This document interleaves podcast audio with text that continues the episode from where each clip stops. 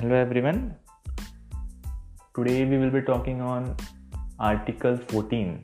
Fine so article 14 जैसे कि पता है आर्टिकल 14 जो है equality before the law and the protection of law से डील करता है. Fine so is it something like that कि आर्टिकल 14 बस जो इंडियन सिटीजन्स है, उनके लिए ही है? या जो फॉरेनर जो नॉन सिटीज़न है, उनके लिए नहीं है? Is it something like that so इसी को ही क्लियर करने के लिए ये क्लिप मैं बनाया हूँ। सो होप आपको ये क्लिप पसंद आएगी। तो चलिए अपन शुरू करते हैं। So now I will be sharing one statement from the Indian constitution which is the state shall not deny to any person equality before the law or the equal protection of the law within the territory of India.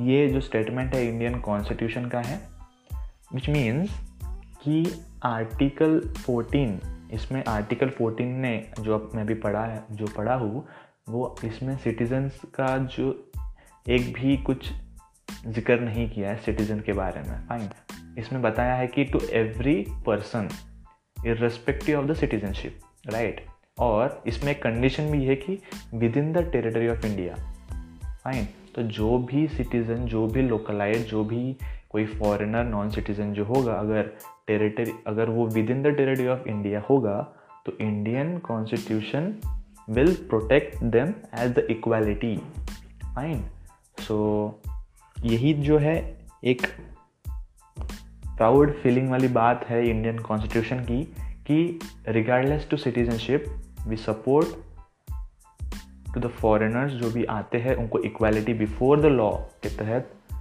Article 14 एक responsibility के हिसाब से उनका judgement उनकी judiciary और उनकी legislature को belong करते हैं ओके सो so, इसका एक एग्ज़ाम्पल मैं देना चाहूँगा। ये 1950 टू इलेवेंथ ऑफ़ जनवरी 1952 का एक केस था।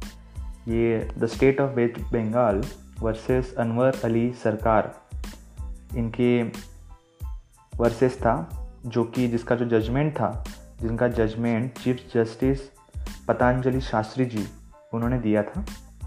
So which is an best example regard to article 14 fine so hope आपको ये ऑडियो अच्छी लगी होगी। एक जो मिसकंसेप्शन जो आपके दिमाग में होगा, वो क्लियर हो गया होगा। So thank you for listening